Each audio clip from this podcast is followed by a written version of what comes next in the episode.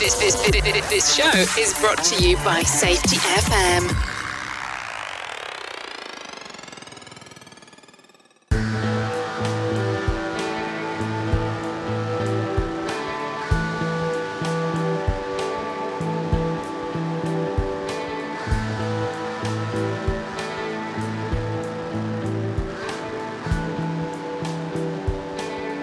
Hello, howdy, hi everybody. It is Sam Goodman, the Hop Nerd, coming to you with another episode of the Hop Nerd Podcast. Glad that you're here with us. How are you doing today? I hope you're doing amazing. Before we get started, make sure you head over to the website, check out www.thehopnerd.com. Follow along on all those different social media platforms at the Hop Nerd, unless it's Twitter, then it's the Hop Nerd One. Send me a send me an email. I love these conversations. That's my favorite part. The Hop Nerd at gmail.com. Send me a message through the contact form. Send me a message through the DMs. Let's talk. So today I wanted to chit chat a little bit about this. Helping or harming trust.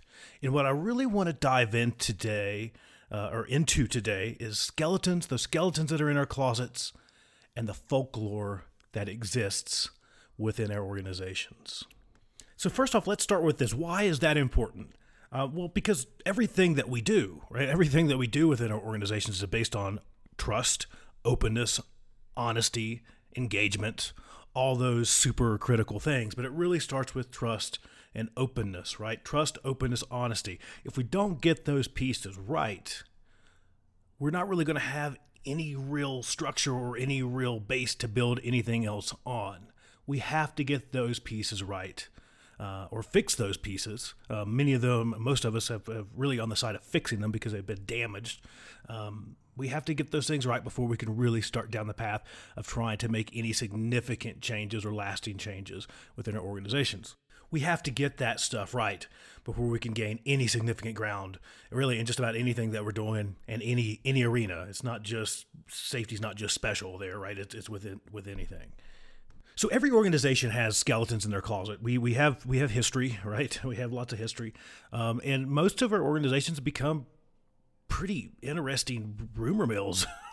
for for lack of a better way to put it, uh, I can tell you uh, from growing up in the utility industry uh, that a power plant uh, it's days of our lives at a lot of these places. So we we we really don't do ourselves any favors as leadership teams a lot of times. Uh, on top of that, uh, because a lot of times when we have really interesting or complex situations uh, present themselves, we usually deal with them by being silent. Uh, and then obviously within that void grows the lore that then continues to spread throughout our organizations. So it's pretty interesting the way that this stuff happens, right? Um, we'll just we'll paint a picture that's that's here's the disclaimer this is not a real life example right? But you know and I'll, use a power plant as an example because that's that's what i what i grew up in. Um, you have an operator that's operating a fork truck that backs into something there's damage they're pulled off of that fork truck right? They, we take a look at this thing. Part of the the company's policy is to to post incident drug test this person right? Um, and let's say that they pop that for whatever reason, right? They're having a little bit of fun in, in Vegas the weekend before. Uh, and, you know, the company possibly terminates this person and they're no longer with us. That kind of sort of sucks. That's, that's not a great thing. You know, any anytime we lose an employee, that's a terrible, terrible thing. Uh, it can dramatically, it, it does dramatically impact our sites or our locations. Now, uh, let's say that we're the management team for this site uh, and we hide behind this. Well, I can't say anything because it's it's drug and alcohol related, so I'm going to stop right there. I'm not going to say anything. We're just going to leave that as silent. What do you think happens? Right? We just left that void. It gets filled in with something, and here's usually what it gets filled in with. Well, you know, Joe Bob, uh, he backed that fork truck into uh, into that piece of equipment, and they fired him because he reported it. Sound familiar? we, we hear those stories all the time, right? That's the that's the farthest thing from the truth, right? We don't go into the fact that Joe Bob was a meth head and, and had some significant other issues at work, right? Uh, but again, we we don't do ourselves any favors a lot of times as leadership teams. We stop there, we leave that void, we, we remain silent. Uh, and here's just a really good general rule of thumb. In those situations, absolutely, there's a lot of stuff that you cannot say. There's a lot of stuff that you should not say. But there's some things that you can say. And meeting that with silence, silence says a lot and it's nothing good, right? Um, you're leaving that void, and that void is where that folklore starts. And as with with with any form of lore, right? Folks take this stuff and they add bits to it, they sensationalize it, and they pass it to others, and then they sensationalize it. We have new folks coming in years and years from now, and then they pass on this this basket of folklore, which is then added to and sensationalized, and you, you see the, the the cycle that I'm trying to demonstrate here. And a lot of this really comes from this place. I, I want you to I want you to really take this away from this um, is that everything that we do, especially in and around communication, uh, especially communication, uh, everything that we do either helps or hurts, right? It either helps or hurts trust and openness. It either we're either creating good folklore or we're creating not so great folklore. And again, a perfect example, perfect example uh, is you'll hear comments, right? You'll, you'll get these comments that are made by executives, and they'll say something along these lines during a, during a higher level meeting. They'll say, having a healthy sense of fear uh, or a healthy sense of respect uh, for what we do is a good thing. Now, you'll have folks from that meeting take that and kind of uh, pass that down throughout their own organizations. And by the time it gets from the executive who had very good intentions down to the pointy end of the stick, you ask that person at the at the pointy end, or you kind of bottom sound there, and they say, "Yeah, uh, John Doe executive told us that being afraid is a good thing. Being fearful in this organization is a good thing, and that's that's not what was meant at all. So we have to be cautious uh, and especially if we're in positions where, where we're being watched, right, where we're being watched and people are listening, uh, that's super, super duper important. Uh, the words that we use, the actions that we take, the way that we carry ourselves, it's either going to help or it's going to hurt trust, right? So we, we always have to be hyper aware to our position in that. And then we could also dive into the skeletons that are, are that's in our organization's closets, right? Um, we've all been there. We've had those conversations, and you have uh, that employee that's been slighted, and they're telling you this story about whatever. Pick your topic.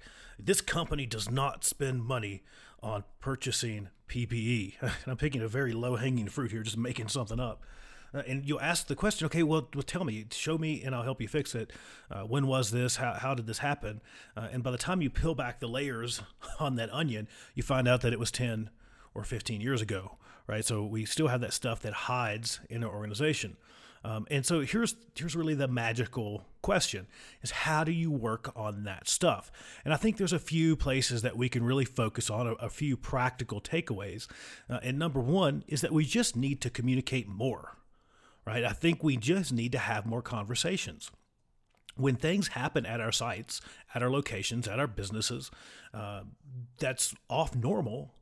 It's a good opportunity to bring everyone together and have a conversation.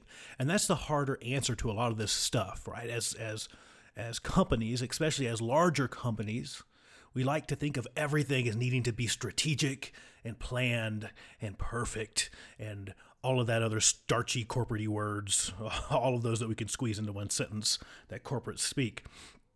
But in and around communication, kind of sort of not. Right? Let's go back to that forklift example where Joe Bob had some problems, right? Joe Bob had some personal problems.